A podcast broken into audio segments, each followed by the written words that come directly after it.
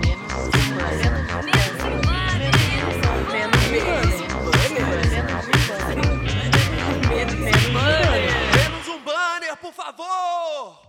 Olá! Para você que acabou de chegar aqui, um pequeno aviso.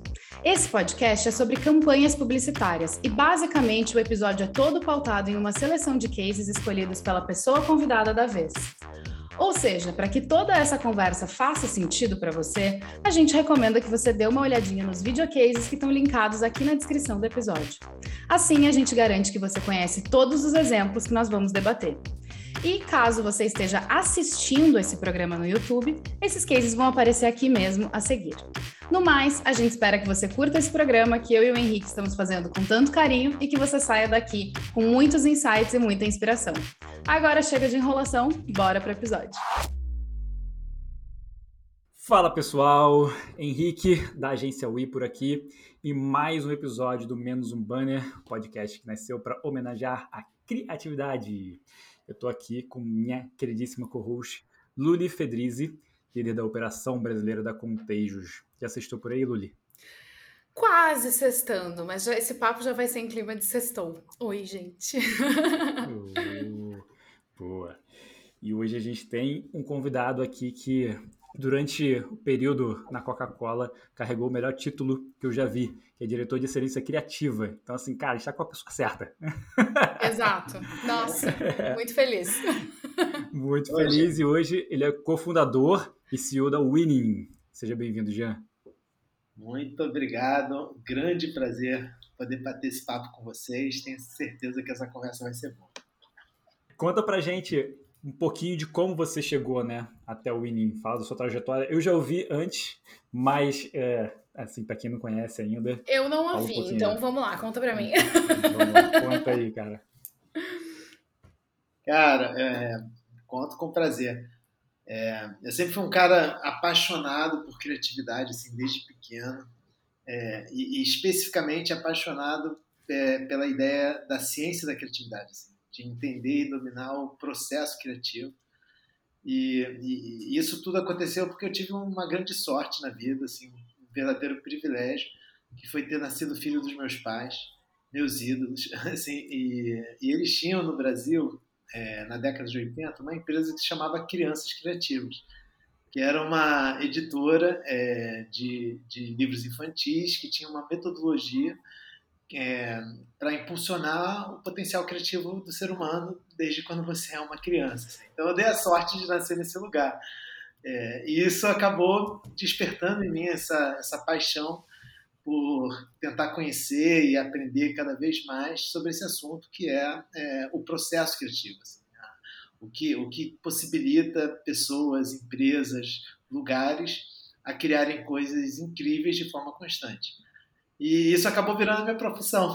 assim, é, né, eu comecei em agências como é, comecei em agências como planejador.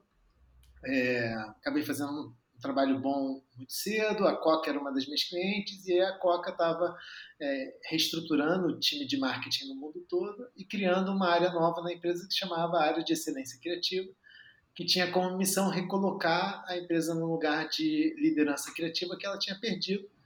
E eles me convidaram para liderar essa equipe no Brasil. Eu, eu, tinha 22 anos na época, eu falei, vocês estão loucos, é, mas vamos nessa. é, imagina, era, estava né, no começo da carreira, tinha 3, 4 anos de propaganda. É, e aí entrei, me joguei, errei muito no começo, depois eu conto umas histórias engraçadas mas acabou dando muito certo.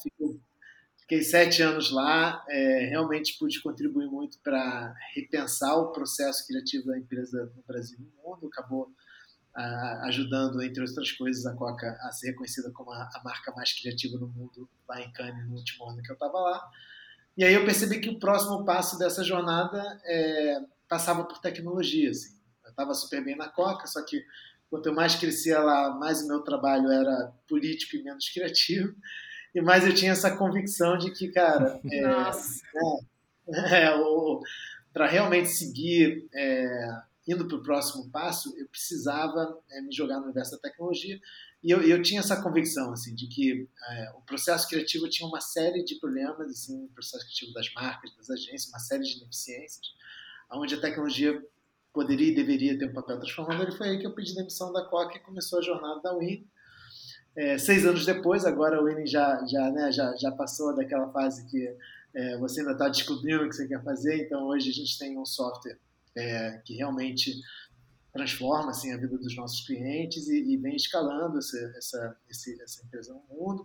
A gente tem várias marcas como clientes, Ambev, Coca, Danone, Avon, por aí vai, tem várias agências, África, Uber, Gut, David, por aí vai, e várias empresas de mídia e entretenimento. TikTok é nosso cliente, Globo é cliente, Play 9, que é do, do né, dos canais dos irmãos Neto, entre outros, e por aí vai. E aqui estamos, então, um pouco essa long story short, essa é a jornada que me trouxe até aqui. Pô, cobrimos a vida inteira, da infância até hoje, tá maravilhoso. Em dois minutos aqui, perdão. É. Exatamente, o Media Training tá funcionando bem, né? Porra, já dominou, cara. Pô, maravilhoso. É, pô, faz o seguinte, explica pra gente é, assim, um pouquinho como funciona, né? Porque eu acho que, é, não sei se todo mundo que estiver ouvindo a gente conhece a Winning, eu já, eu já conheço, assim, inclusive tive batendo um papo com o Edwin, é, que é, acho que é cliente de você lá pela, pela Adventures, né? E ele tava Sim. falando assim só maravilhas. Ele falou, cara, a melhor coisa do mundo, você não tem noção, vocês têm que fechar também, não sei o quê. Tava botando uma pilha. Então, assim. Ah lá, a comissão indo pro um Edwin. Exatamente. é, eu fico emocionado. Um pouquinho. Porque é, é, é uma verdade, assim. Nossos melhores vendedores são os nossos clientes. Eles até falam, já, vou, deixa eu explicar para os outros como ele faz aqui. E, eu tô, e a gente está tá buscando melhorar, então isso tudo é muito bem-vindo, assim, na forma de, de contar a nossa história. Mas, assim, é, o que, é o Win, cara? Win é uma empresa de software, né? Então, nosso core business é uma, é uma tecnologia que a gente desenvolveu que permite a, a, a, as marcas, os criativos, as agências a mapearem cultura, a entender o que, que é culturalmente relevante é, lá fora para as diferentes audiências. Né?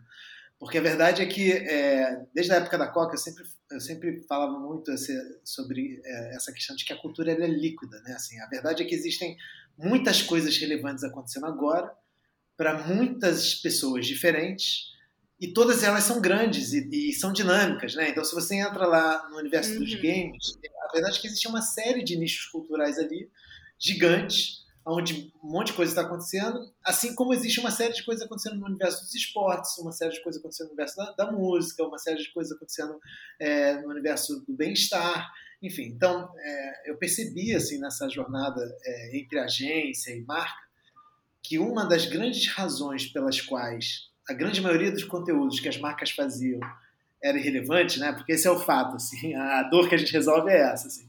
A gente Sim. criou uma tecnologia para ajudar as marcas a fazerem coisas mais relevantes. Porque o, o fato é esse, é muito louco, assim, mas, é, cara, a indústria gasta muito dinheiro, muita energia criando coisas que ninguém quer ver. Né? Assim, a, a grande maioria do que é criado pelas Totalmente. marcas, né? as pessoas não é relevante para ninguém, as pessoas não querem ver. Né? Eu, eu sempre brinco que o, o, o, botão mais engajado da internet é o skip ad lá. Os vídeos. É, claro. Rindo, mas é de nervosa. É, não. É, muito louco. É, e é isso, mas, mas eu também aprendi que não precisa ser assim. Né? assim existem, existe uma forma, existe um método para você sair desse lugar. E esse método passa por você conseguir mapear o que é culturalmente relevante para sua audiência e trazer esses insights para o começo do processo criativo. Porque quando o processo criativo começa com insights relevantes sobre a sua audiência, né, quando o briefing ele te dá uma direção muito assertiva do que, que sua audiência quer ver, como elas querem ver e como isso tem é, pertinência com a sua marca, com o posicionamento da marca, com a ideia criativa da marca e tal, com o produto. Cara, quando você começa certo, tudo funciona melhor. Né? Assim, o time criativo trabalha de forma mais focada, é, o processo de aprovação é mais ágil, né? porque está todo mundo focado e as, o conteúdo é mais relevante. E, e, aí você cria um, um, processo criativo virtuoso. Então, o, o Win faz isso. É uma tecnologia que foi pensada para solucionar essa questão e, e, diferente das plataformas que, que, já existiam no mercado, né? por exemplo, já tinha muita ferramenta de dado de social listening, são todas relevantes, importantes, todos os nossos clientes já tinham, seguem tendo, e elas cumprem um papel muito bom no final do processo criativo, né? que é depois que você lança uhum. algo, uma campanha, aí você quer sentir qual, qual a reação, o que as pessoas estão falando, bem ou mal, fazer uma gestão de crise, então é, elas são relevantes, mas elas estão lá no final do processo criativo. Aí você vai um pouquinho antes, tinham várias ferramentas para otimizar a distribuição do conteúdo, né? que os times de mídia usavam muito, ou, ou ferramentas de influenciadores, que é para uma escolha mais tática, assim, botei uma campanha aqui, vou escolher. Mas a gente realmente tinha percebido que não existiam ferramentas para o começo do processo criativo. Assim, então é só você entrar numa agência e perguntar para os planejadores, para os criativos em si, assim, que software você usa para fazer uma estratégia criativa melhor? E, e criar melhor. E, e, o fato é que, cara, eu, eu procuro o trend do Twitter lá, eu entro no Google Trends, não tem, não tinha, né, até então. Então, isso que é o, isso que a Winnie criou. A Winnie criou a ferramenta para essa galera e, cara, transforma tudo. Quando você começa é, botando o consumidor no centro, olhando para os dados, é, realmente tudo fica melhor. Então, é isso que a gente faz. Pô, sensacional. Incrível, apenas. Eu tô, eu tô aqui em, em excelente companhia hoje, né? São dois planejadores e falando de excelência criativa. Olha só, que maravilha. Olha só. Que responsa, hein? É, exatamente. é, cara, foi engraçado, você falou essa, essa questão de das pessoas fazerem, gerarem conteúdo que ninguém quer ver, né? Esse é o clássico, assim. Hoje eu tive umas três conversas que as marcas estavam falando exatamente sobre isso. Ah, a gente, a nossa comunicação está ultrapassada, a gente não fala com as pessoas, a gente não consegue alcançar as pessoas, online, enfim, esse tipo, esse tipo de coisa. E isso me lembra muito uma fala que eu acho muito, muito engraçada, que eu acho que as pessoas estão entendendo só agora, do Seth Godin, que é o seguinte, ele falava que quando a internet veio, as pessoas falavam assim, porra, genial, tem tipo, todo mundo tá ali, então é a maior mídia, né? Tipo assim, a maior audiência que eu posso ter. E não, ele fala, ele fala assim, na verdade a internet são várias, milhões e milhões de sussurros, né? Então, assim, Nossa, ninguém quer saber sim. do que você tem para vender, sabe? Tipo, ninguém quer saber. Então, o que você tem que fazer é, tipo, cara, encontrar a sua comunidade. Ele fala, inclusive, nesse livro que ele fala sobre isso, ele fala sobre a menor audiência viável, né? Brincando com uma coisa do, do mínimo produto viável. Então, assim, é muito maneiro, que é o This is Marketing. É um livro que eu super recomendo, inclusive. E é muito isso, né? As pessoas ficaram com aquela mentalidade antiga de, tipo, ah, eu compro um milhão de, de, de de espaços publicitários aqui em tudo quanto é lugar e coloco minha mensagem, né? E as pessoas agora eu acho que estão percebendo assim que precisa mudar completamente, que a, é, tipo a ótica, a ordem inverteu completamente, né? Uhum. Isso me lembrou, um, é um comentário muito rápido, mas isso me lembrou uma coisa que a gente tem num, material da Contagion sobre, sobre mídia digital, em que a gente fala que a gente lembra as marcas de que no fim das contas ninguém se importa, né? Assim, a gente precisa se lembrar como estrategistas e como criativos que as pessoas e ninguém se importa no melhor dos sentidos assim mas ninguém se importa com o que a nossa marca está querendo dizer exceto se a gente fizer as pessoas se importarem porque as pessoas não estão ali esperando nossa o que, que será que marca X vai falar hoje né? Não elas estão vivendo a vida delas né vivendo a cultura fazendo cultura enfim vivendo a vida e é uma lembrança que a gente precisa ter. Eu não me lembro qual é a planejadora isso é uma frase de uma planejadora gringa que agora me fugiu o nome mas que numa entrevista que ela deu pra gente, ela disse que ela tem esse post-it colado no computador dela. Isso me marcou muito. Ela tem um post-it que diz: Remember, nobody cares. E aí ela faz tudo olhando para isso e pensando, tipo, cara, eu vou sempre me lembrar que as pessoas não se importam se eu não fizer elas se importarem. E eu acho que isso tem tudo a ver com esse ponto que o Henrique trouxe também, assim, me veio direto essa história, que eu acho que é uma, um ótimo lembrete pra gente, assim, até para o nosso senso de alta importância nessa indústria. Não, eu concordo muito. Mas eu, eu, também aprendi, sabe o que, gente? Que é, isso acontece, né? Assim, a, as marcas, em geral, criam conteúdo que as pessoas não estão interessadas. Não é porque falta talento, que as pessoas. Nem porque as pessoas não têm o interesse mesmo de, de, de tentar fazer coisas relevantes. Mas é porque o processo criativo, em geral, está quebrado. Ele é um processo. É, que precisa evoluir, assim, porque em geral ele é muito pensado de dentro para fora, né? O que eu marca quero dizer para as pessoas. Uhum.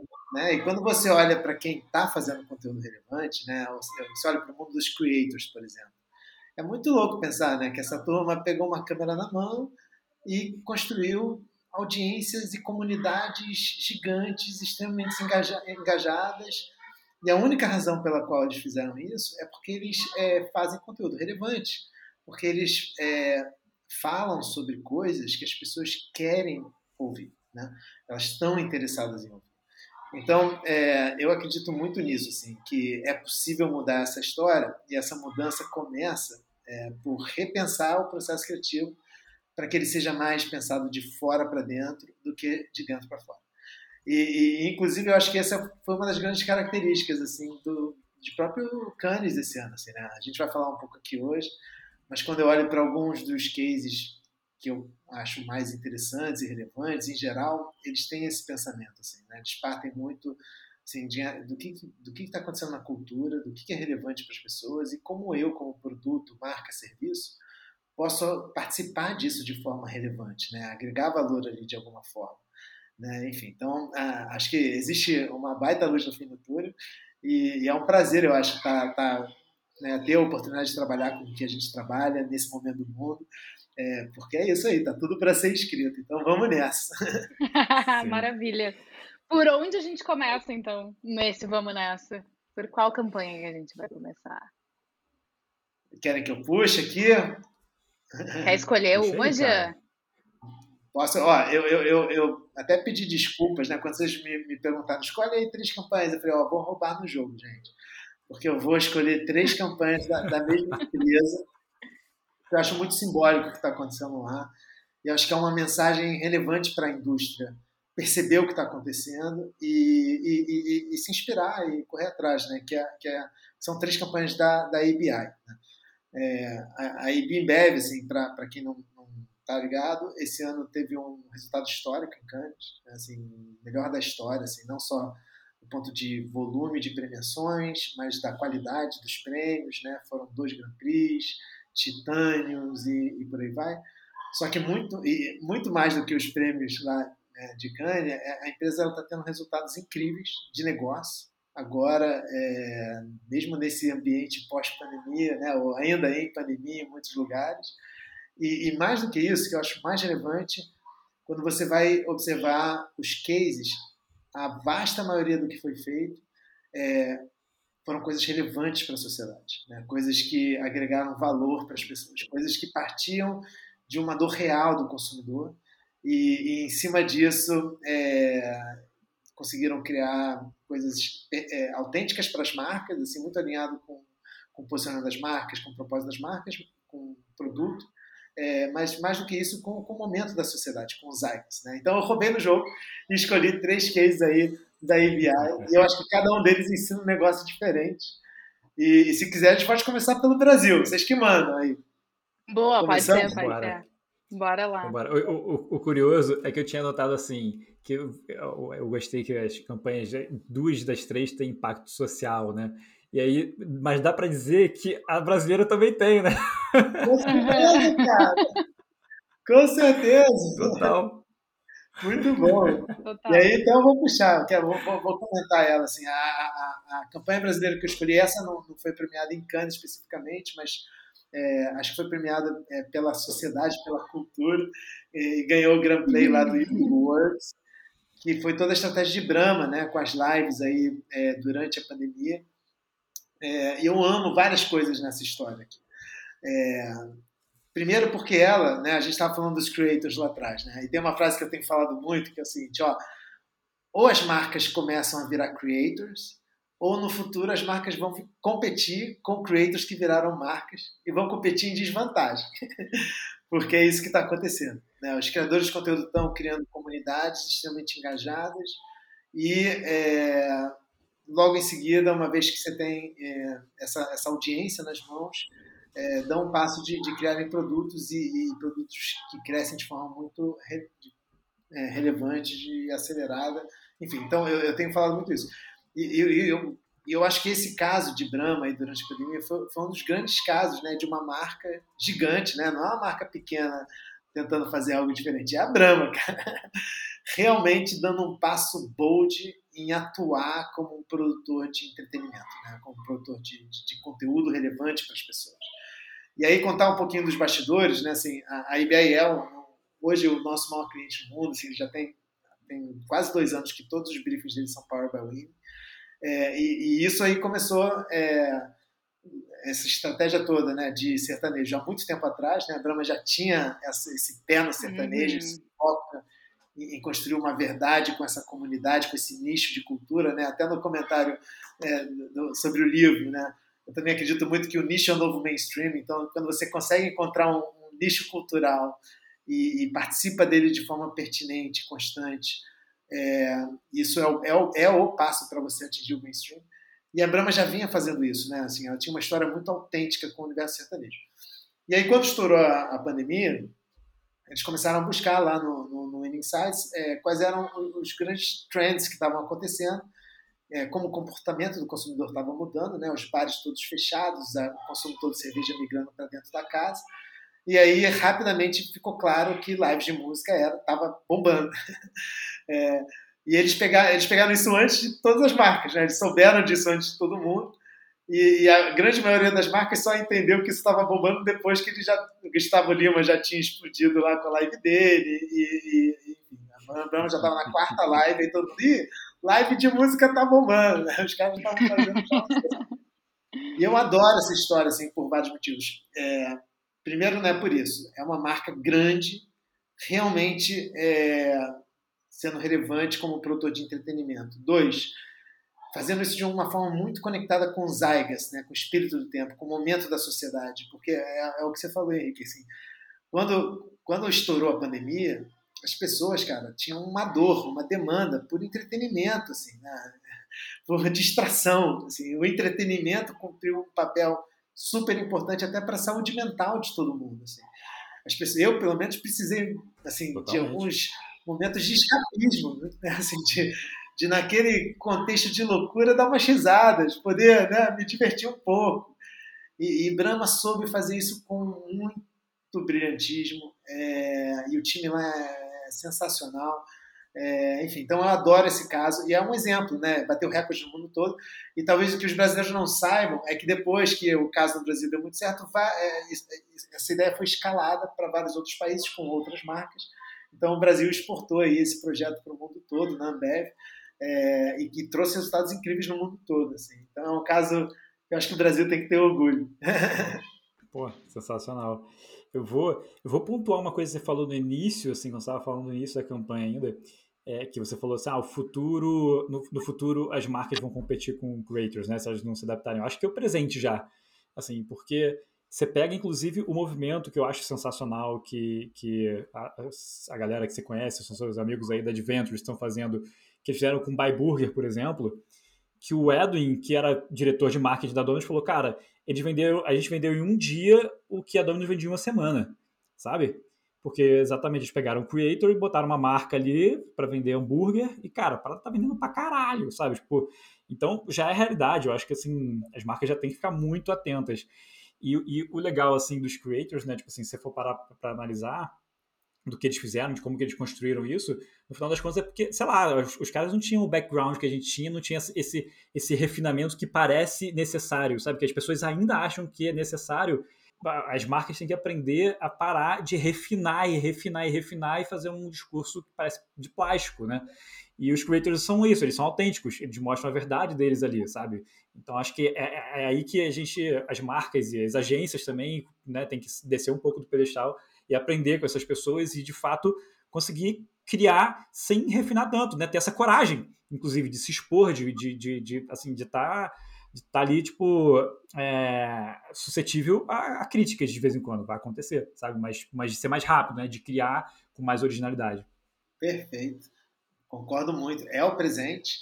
No mundo todo, na verdade, né, tem vários casos gigantes é, acontecendo agora. Aqui no Brasil, um outro caso que eu adoro é da Salve, né? Você olha uhum. Porra. médicos da, é, cara, arrebentando.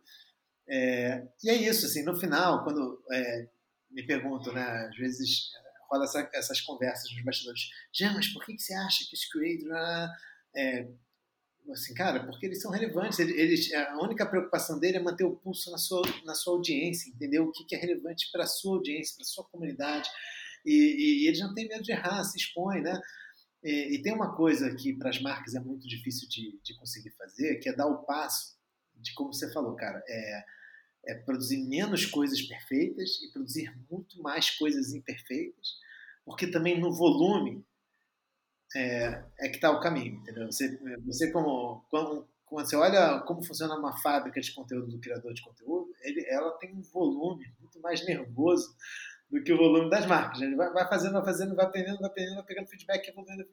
E, e, e, é isso. E você pega o próprio caso de Brahma que a gente está citando aqui, é, a, a, a live que explodiu, se não me engano, foi a segunda ou terceira, e dali foi, né? Mas as primeiras, a produção naquele contexto estava bem mais capenga do que a segunda, do que a terceira, até que chegou lá na dos amigos, das amigas, era uma mega produção, negócio perfeito. Então, passa muito por isso, cara, por, pelo, pelo time ter esse mindset de que o autêntico é melhor que o perfeito. Né? E, e quanto mais rápido e maior o volume é, do que você faz, maiores são as chances de você chegar lá.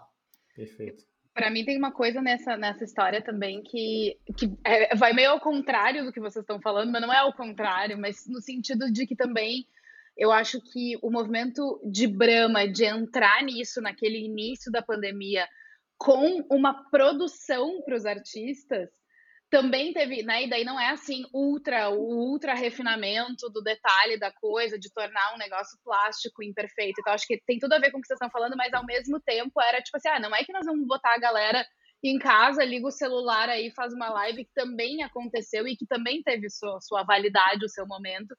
Mas quando a gente vê uma marca desse tamanho entrando, ela também entra para tipo elevar essa barra, assim. E eu lembro da minha surpresa no momento, naquele momento, assim, porque na verdade a gente também estava perdido do que, que, podia fazer ou não podia, o que, que dava, o que, que não dava, né? Quem é que estava trabalhando? Tipo, as produtoras estão trabalhando, o que, que dá para fazer? Como que faz a distância? Enfim, como é que era a, a, a logística, a mecânica da coisa?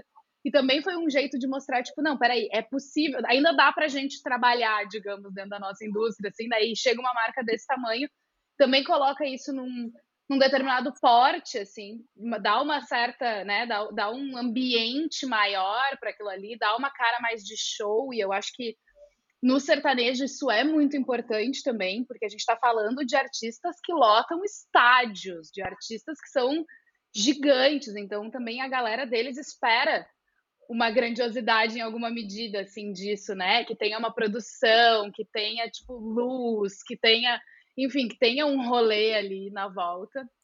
E eu lembro disso ter me impressionado muito naquele momento, assim, também, tipo, cara, dá para fazer um negócio assim ser uma live, porque a gente ainda tava, tipo, o que, que é uma live?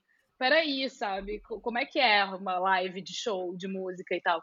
Então, isso para mim também foi muito, foi muito forte naquele momento. Vai meio que ao encontro do que vocês estão falando e de encontro ao que vocês estão falando, mas é só uma fatia disso. Assim. É, é, é porque eu acho que é, nesse caso, inclusive, a, o ponto principal não é nem a comparação com os creators, mas com a, uma, uma coisa que é muito falada hoje em dia também, que é não interromper e entreter, né? Que o, o Ricardinho, inclusive, que eu não sei se na época estava à frente ainda ou não, mas imagino que sim, ele fala demais sobre isso, né? E, e é um fato, porque, cara, o, você tem essas duas vertentes. Você tem os creators que também estão entretendo as pessoas, mas você tem Netflix, que tem produções alucinantes e também entretém, né? Então, no caso de, desse, desse case, no caso desse case é ótimo, mas a gente vai muito mais pro lado do entretenimento. De fato, as lives são animais. O clipe depois que, que, que rola do case é alucinante, sabe? Tipo assim, a mega produção. Então, vai muito mais para, de fato, para esse, esse caminho. Né? Não, total, mas, mas eu, eu acho esse ponto da Luli muito bom, e, e é real, assim, porque é, também tem uma questão, né? Assim, as marcas elas não podem perder o seu DNA, né? Quando vão dar esse passo de, de criar, é, buscar virar um produtor e criador de conteúdo. Então, Brahma tem no seu DNA né, uma grandiosidade, né? Uma, uma, uma qualidade mesmo, assim, que é, sempre que possível é, se você encontrar esse equilíbrio é muito difícil, né? Da, da, da, do que é autêntico, mas também é feito com, de forma grande, de forma né, com, com, uma percepção de qualidade. Mas acho que o time lá conseguiu encontrar esse meio do caminho, né? Tanto é que no, na, né, nessa, na, na, própria live, a gente fala muito da live, né? mas quando você olha para os dados, e a gente também ajuda muito a turma a, a, a ganhar essa clareza, saber arquitetar as coisas dessa forma, assim, as lives foram muito vistas, foram muito vistas. Porém, a grande parte das visualizações sobre o que Brahma fez não vieram das lives. Vieram dos conteúdos em torno das lives. Então era o meme do Gustavo Lima lá depois. É, já, né? Para lá, lá de Bagdá. É, enfim, então, é, todos esses pedaços de conteúdo, né? O Big Brother é outro caso, né? Globo, é, Globo também é cliente nosso. Você olha para a história do Big Brother agora, a verdade é que boa parte do país acompanhou o Big Brother através dos vídeos curtos no Instagram, né? Assim, é, com os melhores momentos. Eu tal. me incluo nessa turma. Total. Então, tem muito disso também, sabe? Da gente é, sempre pensar, né, quando a gente fala de construir uma estratégia de conteúdo relevante para a marca, pensar que, na verdade, não é sobre um vídeo específico, um conteúdo, mas é sobre um ecossistema de conteúdo que tem uma âncora, né? E a âncora, nesse caso, era, era a live, sabe? Mas uma série de coisas aconteceu em volta ali que ajudou aquilo a virar o assunto do país, né? Ajudou a turma a parar e se organizar para assistir a próxima, assim. Então, eu, eu acho isso tudo incrível, assim. E, e eu acho que essa preocupação de não perder o DNA da marca é super importante. E Brahma seguiu fazendo, né? Então, um outro caso que eu tenho o maior orgulho, assim, de, de a gente realmente, assim, um briefing 100% Power by Winning foi muito legal foi que, não sei se vocês viram, que Brahma fez no Carnaval, onde ainda estava em lockdown agora, no último. Né? Não tinha Carnaval, não tinha desfile das escolas de samba. Viram lá nos dados que tava, era relevante para a audiência de Brahma nostalgia, estava bombando nostalgia, um sentimento da cultural super predominante. E eles fizeram uma parceria com a Globo para fazer o reprise do, do, do melhor carnaval de todos os tempos. E, e, e, e, botaram no mesmo horário que a Globo transmitia o carnaval é, né, que acontecia na, na, Avenida, a madrugada toda, uma reprise com os melhores carnavais de todos os tempos e convidando a turma para votar no melhor, engajar e toda uma dinâmica lá para gerar também renda para né, toda, toda, toda a economia que gira em torno do carnaval. E, e, eu acho isso a cara de Brahma, né? Assim, foi super autêntico, mas tinha esse quê de grandiosidade, tinha o DNA da marca e, e eu realmente acredito que o, que o futuro do, do, marketing passa por aí, passa por criar entretenimento relevante, é, mas de forma também autêntica para a marca, né? Assim, mantendo a essência da marca em tudo que você faz, assim. Porque eu também não sou, eu, eu tenho uma preocupação muito grande é, das, das, das, marcas caírem numa cilada que ela tá aí e ela e ela é tentadora, que é você querer ficar copiando e fazer o que todo mundo está fazendo. Né? E o, o Anselmo Ramos é um uhum. muito amigo meu, ele tem uma frase muito boa, assim, que é, a Gans também usa o lá pra caramba, e eles, e eles falavam isso, assim, já, pô, sabe qual é o problema que tem com... Desde que o, o mundo marketing começou a ser reactive, tem um problema que a gente aqui na agência vê, que sempre que acontece um assunto na internet, voa o mesmo briefing de empresas completamente diferentes. Aí ele sempre contava a história do ovo. Assim, porra, Lembra quando estourou aquela parada do ovo na internet? Eu juro, cara, naquela semana recebi, chegou na agência os 15 briefings de ovo. Era carro querendo falar de ovo, era roupa querendo falar de ovo. E aí o Anselmo falou assim, pô, cara, por que você quer falar de ovo? Assim, para mim só faz sentido a real, só faz sentido maionese falar de ovo, entendeu? Então tem um cuidado nessa, né, de você querer participar do que está acontecendo, que é você não se perder é você não perder o foco do, do, propósito da sua marca, do posicionamento da sua marca, do que, que qual é o DNA da sua marca, do seu produto. É, e é esse foco, essa clareza, essa visão de longo prazo que vai ajudar no final a construir marcas icônicas, lembradas, é, porque vão fazer coisas relevantes de forma constante. Esse Maravilha. caso do ovo me lembra a minha época de planejadora de conteúdo, assim, quando mais para trás, que parece também que tudo foi ontem, mas já tem um tempinho aí que a gente começou com esse rolê de planejamento de conteúdo, trabalhar com conteúdo, e, e que daí era tipo assim, as datas comemorativas. E aí a gente é obrigado a criar coisas que as Nossa marcas vão falar em todas senhora. as datas, calendário de data. E às vezes a gente acha que isso morreu, aí, isso não morreu, isso não morreu ainda que é tipo a história do ovo, né? Então é tipo assim, o que, que a gente vai falar no dia tal, mas que, que no dia da pizza, tá? Mas o que, que você tem a ver com a pizza? Por que, que você precisa falar no dia da pizza? Tô dando aqui o exemplo mais estapafúrdio de todos, tá? Mas é esse tipo de coisa, que é de novo meio que o mesmo briefing voando para todos os lugares, de todos os lugares, nesse sentido. E eu acho que tem uma coisa muito legal de todos os exemplos que a gente vai ver hoje, aqui a gente já sabe quais são, quem está ouvindo ainda não sabe, mas já vai saber dos próximos. É que a gente tem uma coisa que tu falou no começo, já, que é quando estava falando de, sobre ter escolhido a ABI, e aí tu falou assim, ah, porque todas essas coisas que eles fizeram, e o tempo inteiro tu chamou de coisas, o que me chama muita atenção, porque são coisas mesmo, não são campanhas. A gente não está falando de campanhas, embora uhum. exista um aspecto de campanha, exista um aspecto de conteúdo, exista um aspecto de ação, de social, de todas essas coisas. Mas são coisas, porque são coisas reais que eles construíram. Eu acho que os, os outros dois exemplos que a gente vai ver são ainda mais né, tangíveis, assim, conectados com necessidades sociais e tal. Então, para mim, isso é a chave também dessa conversa sobre qual é o momento agora do marketing, da criatividade e tal, que é ser orientado para ser uma coisa e não para ser uma campanha, né? Não para ser uma mensagem apenas, assim. Tem muito mais que vai junto com essa mensagem. Acho, Lu, esse ponto da Lu perfeito, assim. É, a gente tem falado muito sobre isso, assim, que não é o que a gente acha, é o que os dados estão mostrando. Quando a gente olha para o que de mais relevante anda acontecendo, tanto feito por marcas quanto feito por outras entidades que não são as marcas, em geral, é, tem muito mais a ver com story doing do que com storytelling. Né? Assim, é, e, e, e, uma vez que você faz algo relevante, né, e, e, às vezes o fazer algo é trazer um ponto de vista, é se posicionar e tal, mas uma vez que você faz algo relevante, você cria uma coisa dessas, uma ação que importa para as pessoas, né, que tem um papel na vida delas, né, que resolve uma dor do consumidor, que resolve uma tensão cultural, que, né, que, que entrega valor para as pessoas, uma vez que isso existe, aí você conta uma história sobre isso, aí você faz propaganda disso. Né? Então, eu também não, não, enxergo essas coisas como excludentes, né? eu só acho que eles têm lugares diferentes. Né? É, quando eu avalio assim, o, o que é de né, mais interessante, assim, na minha opinião, de estratégias criativas em geral, são, são, são, são, são coisas estruturadas dessa forma.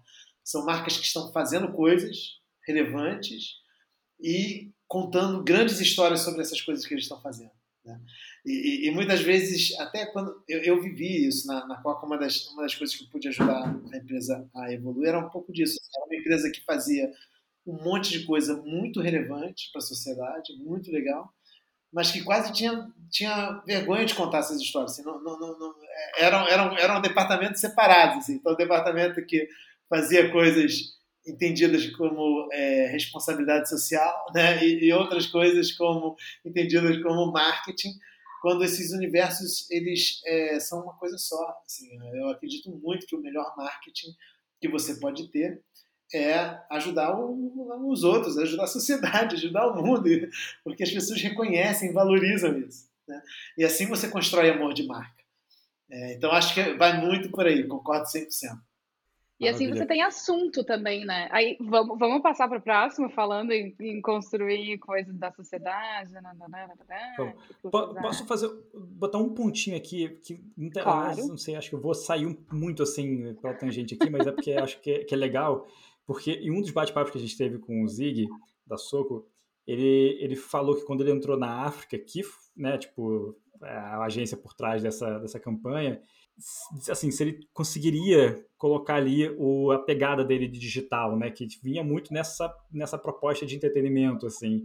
E aí você corta para 2020 com um case desse, e aí mostra como que eles conseguiram se reinventar muito rápido, né, assim, tipo, e acelerar, então isso é muito maneiro, assim, tipo, acho que vale a pena pontuar, assim, dar, sei lá, os parabéns não sei se isso faz sentido para eles, porque é uma das maiores agências do Brasil, mas maneiro, né? Assim, saber que eles conseguiram e que, que até o medo do, do, do lá atrás foi totalmente infundado, assim, de certa forma, né? Não, acho também perfeito. E eu, eu, tenho visto isso de perto, assim, né? A África é, é a, a, agência por trás de tudo que Brahma está fazendo aí de grande, né? Assim, e, e outras coisas muito legais que estão acontecendo por aí. E eu lembro lá atrás é, que tinha um estigma né, dessas grandes agências, como agências que é, só faziam propaganda. E, e, a verdade é que isso já não é verdade já há algum tempo. Né? Essa turma está é, tá lá cada vez mais puxando o bonde nessa direção. Né? E, porque é, é o que eu falei lá atrás no começo. Não é que falta talento e nem que as pessoas não querem fazer coisas relevantes.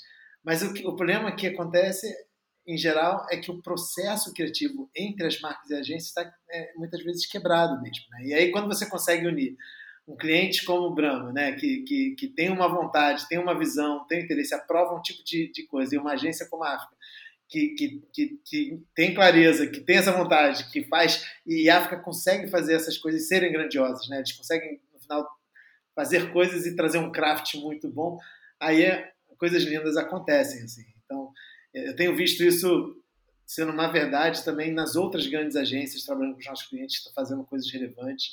Por isso, é, eu, eu, eu sou muito contra também assim o discurso que né, a gente às vezes escuta, na época da Coca escutava muito, que ficava criticando as agências como se as agências fossem um problema do mundo do marketing. Eu não acredito que são. Eu, acho, é, eu tenho um, uma, eu valorizo o trabalho das agências profundamente, até porque eu trabalhei em agência, eu sei o quão duro, né? Todos nós trabalhamos quando a gente está numa agência assim e busca fazer o melhor. Só que só quem está naquela cadeira sabe o quão, quão tortuoso é o processo, né? De você cara, virar a noite para criar um negócio incrível, chegar lá e a parada não ser aprovada porque o cliente não entende a relevância do que você está aprovando, apresentando, e aí vira um Frankenstein, idas e vindas e tal. Então, é, para mim, de verdade, eu acho que o, o caminho está muito em a gente repensar o processo para potencializar todo mundo, para ajudar todo mundo a ser mais feliz nessa jornada aí, criar coisas felizes, significativas, que vão agregar valor para a vida das pessoas e para as marcas. Maravilha. ótimo para introduzir a próxima, então. Qual vai ser a próxima? Vamos falar de tenda cerca? Vamos. Eu Cara, adoro. Eu... E, aqui, e aqui acho que tem uma coisa para a gente pontuar também, né? Que a tenda cerca é draftline, certo? Que daí também é um outro movimento pra gente que a gente pode comentar no meio do comentário dessa história toda, mas que é o que é a potência de draftline, né? Essa, essa essa criação, que é esse movimento que a ABI fez de Draftline, assim, que eu sou fãzona. Total. É, eu lembro quando a gente começou a relação com a ABI Global, tem né, dois anos e meio atrás, esse foi uma das grandes conversas que a gente teve, porque eles, eles chegaram e falaram assim, olha, a gente está criando uma, uma agência in-house, né, que se chama Draftline, mas o nosso sonho é, é isso não é novidade, né? Ter uma in-house. Na verdade, tem várias empresas que já têm in-house. Mas o que a gente realmente vê que é difícil é conseguir construir uma agência in-house com excelência criativa, capaz de criar coisas é, né, tão poderosas ou mais poderosas do que as grandes agências criaram. E, e, a, e a, história está aí. Né? Assim, esse é só um dos cases da Draftline que foi ultra premiado no mundo, tiveram vários. É, e, e, e, o que eu adoro da história de Tenda Cerca, não sei para quem está ouvindo a gente não conhece, né, é uma iniciativa também da IBI durante a pandemia, é, que basicamente é, ajudou mercearias, assim, lojas de bairro, né, supermercadinhos de bairro, que ainda não tinham é, uma, uma solução para fazer delivery, estavam com as portas fechadas, é, trouxe para eles uma, uma solução para esse problema, né, que eram como se fosse um, um, um rap focado nesse segmento, que era um segmento não atendido pelas, pelas, pelas, pelos agregadores, pelas ferramentas de delivery que estavam disponíveis até então. E, cara, um sucesso absurdo em todos os sentidos, né? De, de, de, de business, de volume, de saúde de marca, enfim. E, e, e, acabou sendo reconhecido com o Grand Prix de, de Creative é, E-Commerce. Eu adoro isso, e foi por isso que eu escolhi é, essa, essa, essa, essa, história, porque eu, eu, eu adoro só o princípio da categoria, inclusive. Né? Eu realmente acredito que é, muitas das grandes ideias que a gente vai ver daqui para frente é, vão vir da, da, forma criativa como a gente olha para o contexto de e-commerce. Né? Assim, da mistura de e-commerce com outros universos, com outros territórios, encontrando é, nichos não atendidos, resolvendo problemas não solucionados. Porque, cara, acreditem, gente, assim, existe muito problema aí para ser resolvido, assim, existem muitos caminhos para você ser relevante, né? Você olha. Porque, Opa! É, assim, quando a gente olha para o mundo do, do e-commerce, do delivery, às vezes a gente acha, ah, não, esse é um mundo. Já tem Amazon, já tem Rappi, já tem iFood, acabou, não tem mais espaço para nada. E aí é só olhar olha os números de Zé Delivery, que explodiu aqui no, no, Brasil, né? como negócio, como solução. porque é focado numa coisa que é entregar a bebida melhor do que todo mundo, gelada, rápido, preço bom, pá. É, então tem muito espaço é, para as marcas serem criativas no, nesse contexto. Assim. Eu adoro esse caso muito por causa disso. Né? Resolver um problema da sociedade com agilidade, é, com tecnologia e, e, sendo muito criativo é, nesse sentido. Então, para quem não conhece o case, acho que vocês vão disponibilizar, né? vale muito assistir, acompanhar, né? porque eu, eu olho aquilo, nasceu na América Central, né? É, nesse, só também para dar de contexto, como é que funcionou esse processo todo da IBA durante a pandemia? Assim que estourou a pandemia, é, o mundo mudou, né? E aí todo mundo assim, cara, e agora? O que está acontecendo na vida do consumidor? Aonde a gente foca as energias? E aí todo mundo é, focou no, no, nos briefings que a gente mandava via Win Insights, eram briefings globais, onde a gente ia mapeando quais eram esses grandes é, nichos de, de, de oportunidade. Né? E daí vieram, por exemplo, a história de Stella Artois com restaurantes e muitas outras. E uma delas foi esse, assim, a gente começou a ver uma série de conteúdos viralizando, é, contando a história desses, desses, desse, desse tipo de, de, de varejista. Né? É, e isso virou um briefing, do briefing veio a solução, que é uma solução de negócio, e é uma solução que não vai ficar só para a pandemia, vai para o futuro negócio, é um, vai virar um baita business. Então eu adoro essa história. Assim. Eu acho que deveria servir de fonte de inspiração para outras marcas é, buscarem fazer coisas relevantes assim. E essa categoria em Cannes tal, é, talvez tenha sido nos últimos tempos uma das mais legais de observar, né? Que se chama Creative E-Commerce, essa categoria em que esse case ganhou um Grand Prix nesse ano, é justamente porque ela é muito muito do momento, né? Ela é muito contemporânea, assim. Mesmo pré-pandemia, já, né, já tem um assunto aí, tem um tempo, já tem uma coisa que é meio quem não tem uma estratégia de e-commerce ou de alguma coisa commerce, né? Social, live, enfim, mas que esteja no, no, no digital, ou seja, não só dependente da presença física. É, quem não tem isso agora não tem um negócio praticamente daqui para frente, assim, né? É um pouco uma estratégia de business, uma estratégia de sobrevivência.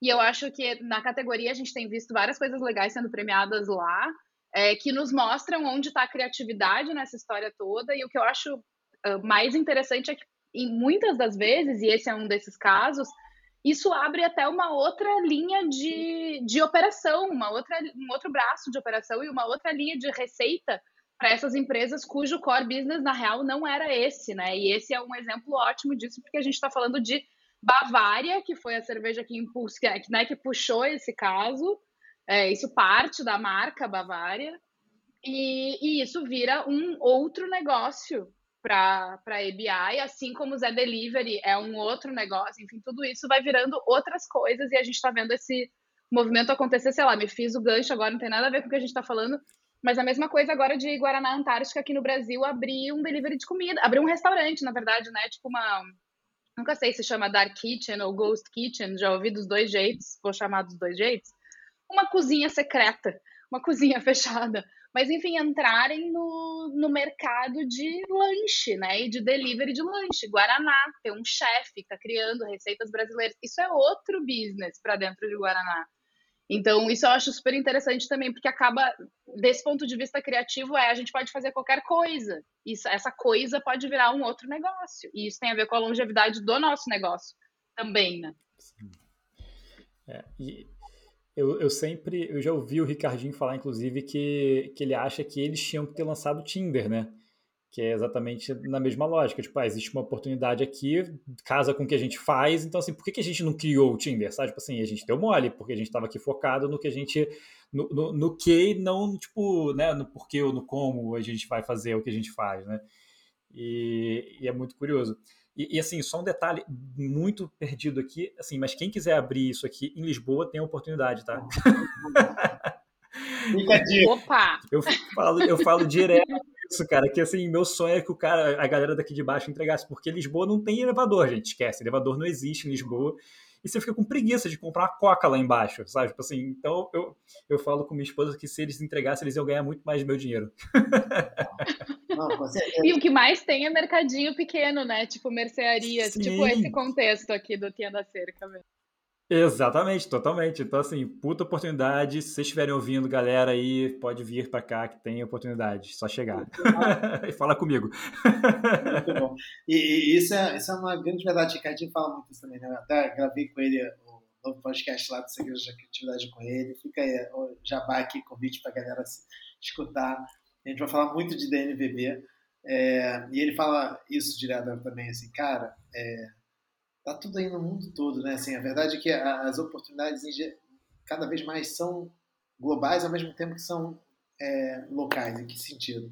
As dores são muito comuns, né? Assim, a, a, mas não adianta você lançar do mesmo jeito em todos os lugares. Você precisa é, entender né, os aspectos culturais de cada região para é, e permitir que aquela mesma ideia seja localizada é, de uma forma mais autêntica e verdadeira com, com cada um daqueles contextos. Né? Então, por exemplo, Tenda Cerca aí deveria lançando a mesma ideia, mas aí poderia é, ser lançada focando nessa questão de que, cara, aqui não tem elevador, né? E essa é a dor que a gente, que essa solução vai, vai resolver aqui para você, levar suas compras aí, é, né, da, da, da, porta do teu prédio até o teu apartamento, enfim.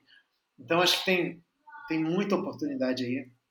E eu vejo o Brasil cada vez mais, né? E olha isso, olha a lista dos, dos unicórnios na América Latina, cheio de brasileiros, assim. O Brasil está numa posição muito bacana para criar soluções que viajem e que dominem o mundo, sabe? É, soluções de tecnologia, de serviço, soluções que podem começar por uma marca, podem começar por só um, um grupo de, de, empreendedores. Então, é, é, isso. Eu acho que é a melhor época para a gente trabalhar com o que a gente trabalha porque, cara, a oportunidade está aí de fazer o que a gente quiser. E, e é isso, o importante é fazer. Sensacional. Vamos para nossa, o nosso último case. Não vou, não vou nem como chama, podendo chamar de campanha, né? Não é nem campanha, para o último case, projeto, coisa. Vou continuar chamando de coisa. Cara, que, que coisa sensacional, inclusive, já que a gente vai falar de coisa. Esse último Nossa, é demais. É. Esse é o, o, terceiro né, que a gente escolheu, foi o, o case da FCB, da, da, da, turma lá dos Estados Unidos, que é o Contract for Change, é, de Ultra, é, Michelob Ultra, para quem não conhece, acabou de ser lançado no Brasil, é, é a cerveja é, ah, é? de baixa caloria. É, não sabia que tinha sido lançada aqui. Delícia, pouquíssimas calorias é, e, e, bomba lá, né? A cerveja que mais cresce no, nos Estados Unidos. E, e, eles iam lançar a cerveja é, orgânica, né, 100% orgânica. E, só que tinha um problema, é, que, cara, o volume de cerveja é absurdo, né, gente? Se vende muita cerveja, o povo gosta muito de tomar cerveja. E, e, e existia, assim, uma falta de oferta de ingredientes suficientes para atender toda a demanda que eles previam que um dia ou outro ia gerar é, por produtos 100% orgânicos, né? E aí lá atrás a marca fez um commitment é, que foi, olha, é, eu vou te ajudar, produtor, a fazer a transição do seu, da, né, do seu plantio para um plantio 100% orgânico, que é uma transição lenta, né? é uma transição que em geral dura três anos, e a maioria dos produtores não dá esse passo, porque ele não pode ficar três anos né, é, sem, sem, sem receita. Né? E aí, é, a, marca fez esse commitment, lançou esse, esse convite para os produtores americanos, dizendo: olha, eu vou garantir aqui a, sua, a compra de, de, da, da, da, da, sua produção para que você consiga fazer essa transição. É, então, sensacional, né? Assim, um projeto transformador. Esse aí a gente é, só, só, só viu e foi fã, a gente não, não participou é, tão ativamente. Assim, o Ricardo Marques, que toca outro, eu acho que é um cara sensacional e a galera deve se ver também mas eu sou muito fã dessa, dessa iniciativa e também por outro aspecto. Assim, acho que ele traz um aprendizado né, do, do quanto as coisas mais progressistas que a gente está vendo acontecendo no mundo de marketing não são também coisas efêmeras. Né? Nenhum desses três casos são, são coisas é, que olham para o longo prazo. Né? E são iniciativas que têm uma visão de longevidade, de continuidade, de consistência. Né? É, e esse, esse, esse é um dos fatores que eu amo que me faz amar esse caso. O segundo fator é que é uma campanha de produto, né? Assim, e muitas vezes, é, quando, quando chega um briefing, que é um briefing de produto, né? Tem outra campanha de produto que eu amo, que é o, é o Whopper mofado, né? O Moldy Whopper de, de, de BK. Uh, né? Muito bom. Assim, mas eu, eu, tenho puxado muito isso também nos nossos clientes assim, é, e das agências, parceiros, que assim, cara, em geral a turma vê o briefing, ah, falar do produto como um briefing é, mais difícil, né? Ou com menos possibilidade de criar coisas incríveis do ponto de vista criativo. E não é verdade, assim, acho que é um caso que mostra também como, mesmo uma campanha, né, um briefing de produto, de uma função, né, de, um, de um ingrediente de produto, pode ser sinônimo de criatividade brilhante, relevante, e por isso eu amo esse caso. Cara, é, esse esse case assim, me deixou.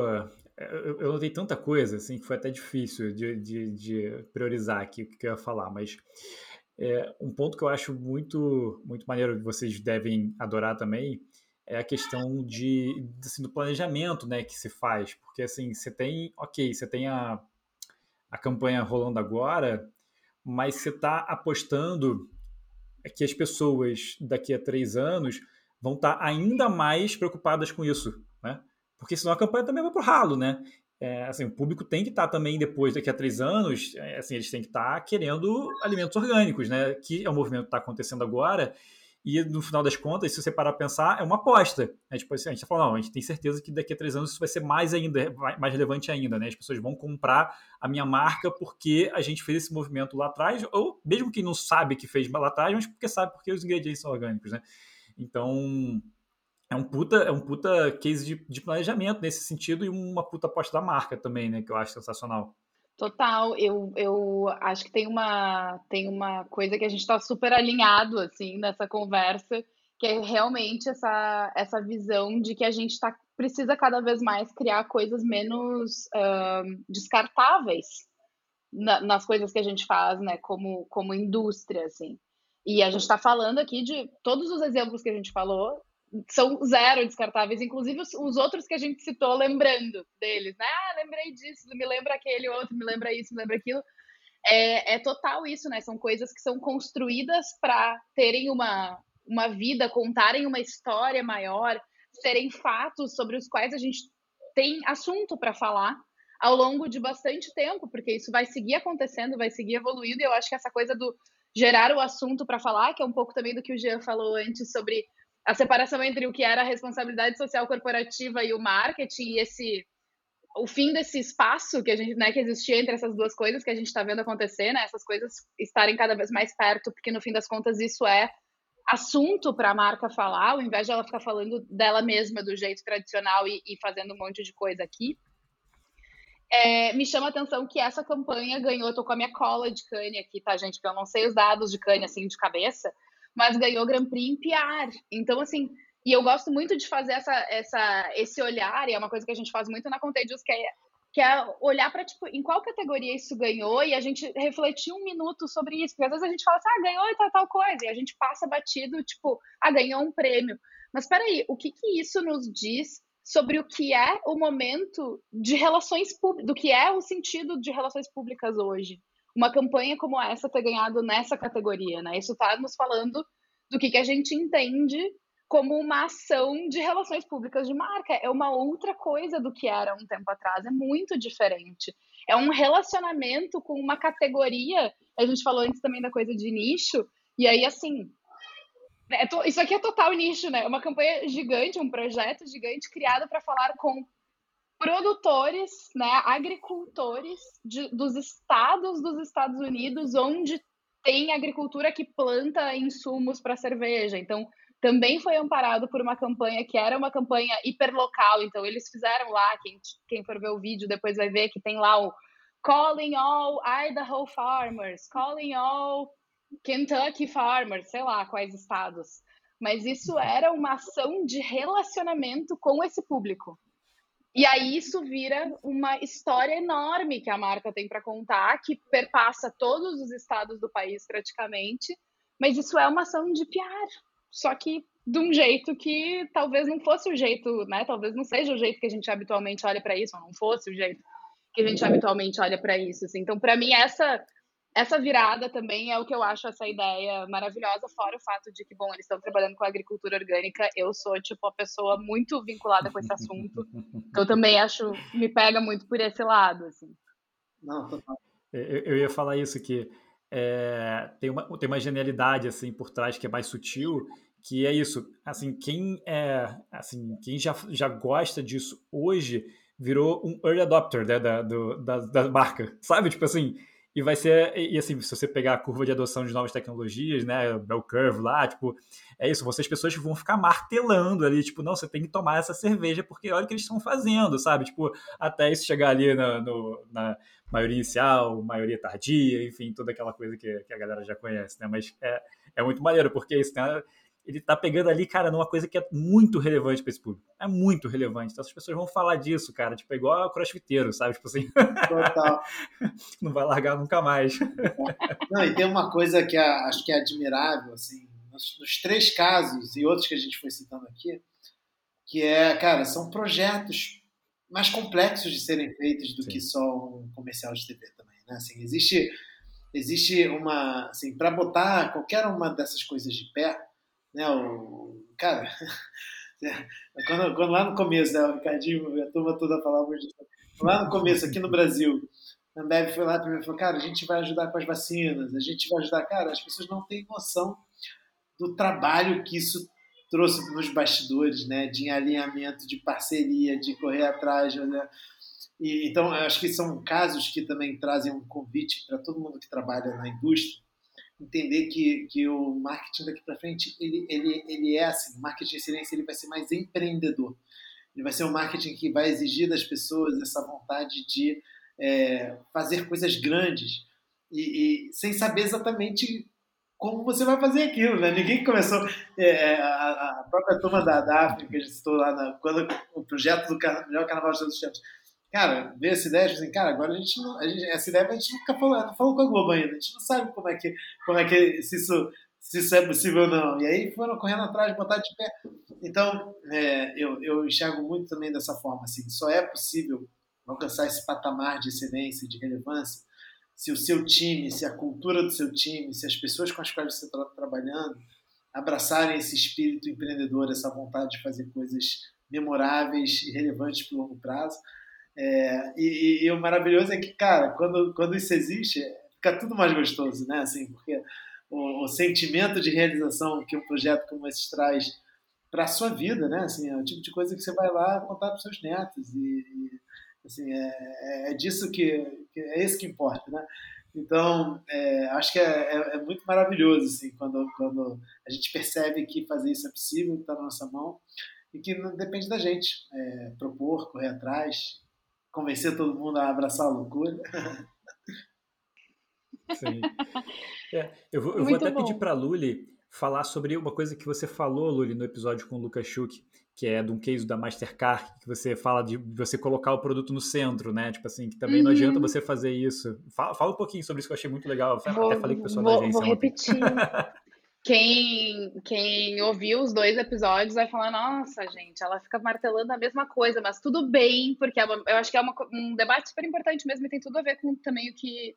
O Jean já trouxe isso quando ele falou isso é essencialmente uma campanha de produto, é, que é uma coisa que, que foi dita quando a galera que fez o, a, essa, esse projeto, também não é uma campanha, esse projeto do True Name da Mastercard, também ganhou um monte de prêmio em Cannes esse ano, possibilidade das pessoas trans terem o seu nome social no seu cartão de crédito com muito menos burocracia e custo e, e, treta do que sempre foi, assim. O produto, no fim, está no centro. O produto é uma solução, é uma solução real, aplicável para o dia a dia de milhares de pessoas.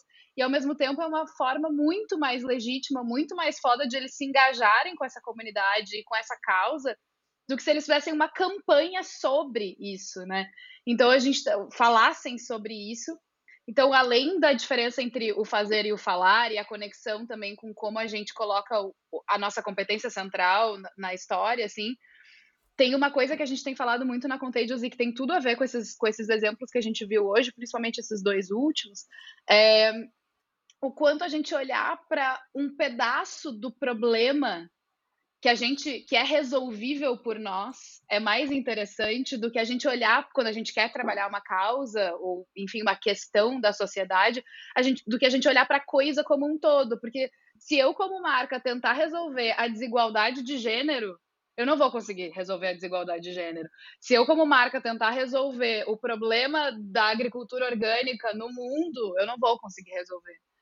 Agora, se eu olhar para uma fatia que é onde eu tenho um espaço para atuar, que é onde isso tem a ver com o que eu faço diretamente, aí eu tenho um lugar que é um lugar de ação mesmo, né? Que é o que a gente está falando ao longo dessa história toda, assim, né? desses exemplos todos. Então, esses, esses dois cases eles são muito poderosos nesse sentido e, são ótimas materializações para além desse de Mastercard que eu não paro de falar, mas porque eu acho uma baita ideia e que a gente tem um primo dele aqui no Brasil, né, com, com o Starbucks, com a VML INR, também com a campanha Eu Sou, também foi incrível, que facilitou, viabilizou que várias pessoas trans fizessem a mudança do seu nome social é, sem custo e com muito mais agilidade, enfim, tudo isso bancado pela Starbucks e também vindo de um insight que é, cara, todo mundo vai na Starbucks e tem o seu nome escrito no copo.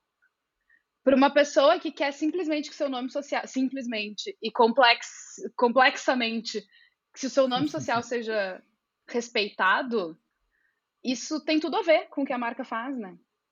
Então, enfim, de novo, é colocar nesse lugar. Né?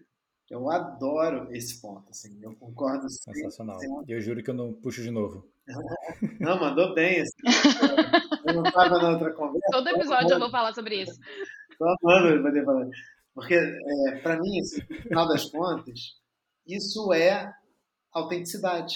Né? Assim, porque muitas vezes, quando a gente fala de autenticidade, é, o que as pessoas pensam é que autenticidade significa má produção, assim, ou, ou pouco craft, né? Assim, e não, assim, uh, eu realmente acredito e vejo assim, que para uma marca ser autêntica, ela pode fazer coisas é, com bom craft, bem produzidas, mas, e o mais importante é encontrar exatamente o que a Lula está dizendo.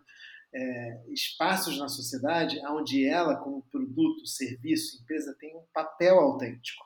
Né? Ela tem um papel é, crível, ela pode atuar de forma autêntica, relevante, está conectado com o negócio dela. Né? E, e perfeito, né? Esses casos da IBA são exatamente esses. Mesmo de Brahma, é, é, eu tenho até dado um treinamento de briefing assim, para os nossos clientes, como fazer. Eu realmente eu sou apaixonado pela etapa de briefing. Eu aprendi na vida que quando o briefing é bem feito, cara, a vida fica toda melhor, tudo fica mais fácil.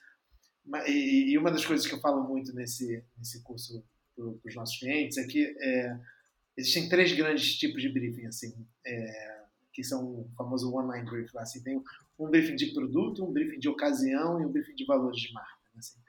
E os três é, vão ter focos diferentes, vão ter insights diferentes, mas todos eles exigem soluções em que sua marca seja é, autêntica, relevante e, e crível ali dentro. Né? Então, no caso de Brahma, assim, que a gente comentou no começo, é, não era, não falava da, da, das características, não era um briefing de produto, era um briefing de ocasião de consumo. Assim, e era uma ocasião muito autêntica para Brahma participar, né? assim, que é você assistir um show de música tomando uma cerveja. E, e, isso também é autêntico, né? Isso também é um lugar de fala para uma marca como o Brahma.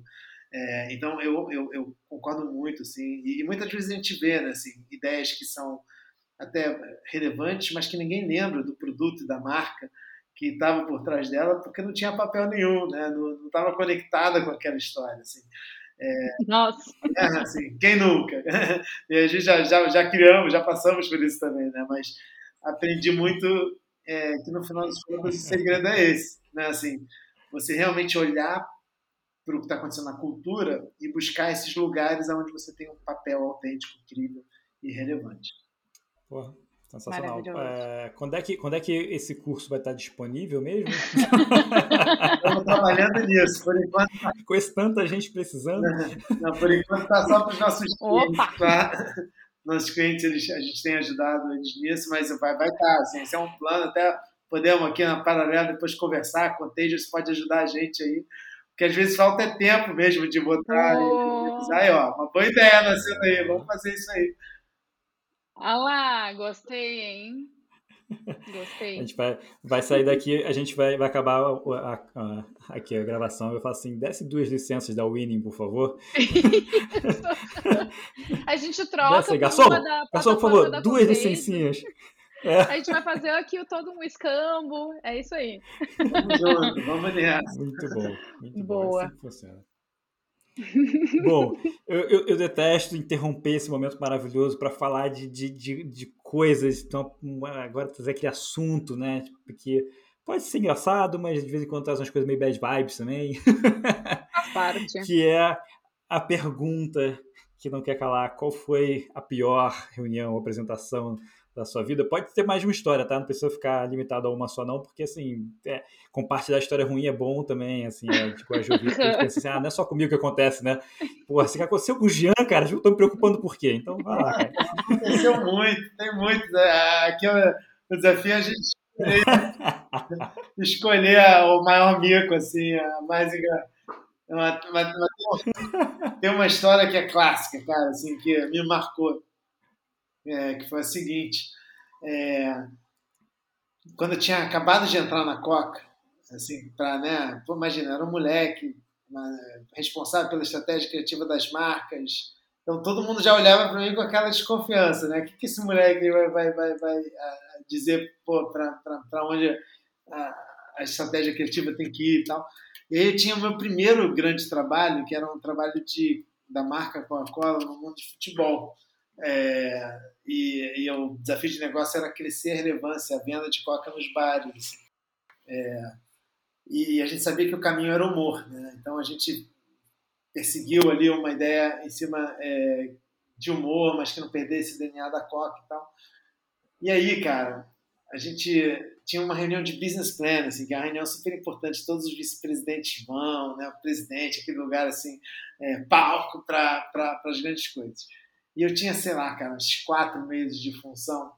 E aí é, chegou na, na, na, né, a data estava marcada, não dava para passar daquela data. E a gente chegou na, na, melhor ideia que a gente tinha até então, era, era, era mais engraçado, só que hoje, olhando para trás, eu vejo que era uma ideia completamente errada para a marca, assim, não tinha nada a ver com a Coca. Mas eu fui lá, é, assim, não vou entrar nos detalhes da ideia, que eu nem sei se eu posso fazer. Mas eu cheguei lá apresentei, cara. Com toda a paixão do mundo, assim, né? Porque quando você está por primeira apresentação todo mundo, então você vai defender, né? Você até ignora se a ideia é boa mesmo ou não, mas é assim, cara, eu vou vender isso aqui com a minha alma, né? E aí eu fui lá e vendi e tal, não o que, mas, cara, quando acabei a apresentação, silêncio total na sala. E aí só comecei a, a, a, ver as mãos levantadas e cada mão era uma paulada. Assim, né? e de fato era uma ideia que a gente falando que não tinha nada a ver com a marca Coca-Cola. Né? Eu tinha acabado de entrar ali, ainda estava aprendendo sobre o posicionamento da marca, sobre a, né, o DNA da marca. E, e cara, fui totalmente dilacerado naquela reunião. E graças a Deus não me demitiram, né? Assim, é, mas assim, foi, foi ruim. É, mas dali depois, acho que o aprendizado ficou de não deixar me abater, é, correr atrás. E a gente, como time, chegou numa, numa outra ideia que acabou bombando muito, que foi a. Não sei se vocês lembram, né? Porque era, tinha uma, toda uma conversa cultural sobre quem era melhor, Maradona ou Pelé. E aí a gente, a Coca lançou essa campanha que era, não, quem era melhor, Maradona uhum. ou Birubiru que era um, jogador da, da, do Corinthians, enfim. E aí bombou pra caramba, deu tudo certo no final. Mas foi uma história assim que eu fico de aprendizado, assim, para você, cara, saber que é, vão ter dias ruins, vão ter dias é, em que, cara, você é, vai não estar tá preparado para as situações que você vai enfrentar, mas, mas o importante é não deixar se abater demais também, saber que outros dias bons virão e, e dar a volta por cima, bola para frente e vamos nessa. Então fica essa história aí. É, pouca gente conhece, mas sempre, sempre que eu encontro a galera da Coca, a galera da Coca fala: Jean, lembra daquela sua primeira apresentação? Isso foi memorável, ninguém vai te esquecer. Sacanagem. É assim, gente, a vida é assim. Que vacilo, mas porra. Acho que, acho que o Jean conseguiu encerrar com uma mensagem positivíssima aqui, maravilhosa. Uhum. Jean, Jean, life coach aqui, gostei. acho que tá um bom lugar, cara.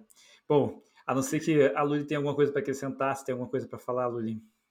Não. Não. Então, cara, Jean, muito obrigado pelo seu tempo, pela generosidade. O bate-papo foi, caralho, sensacional.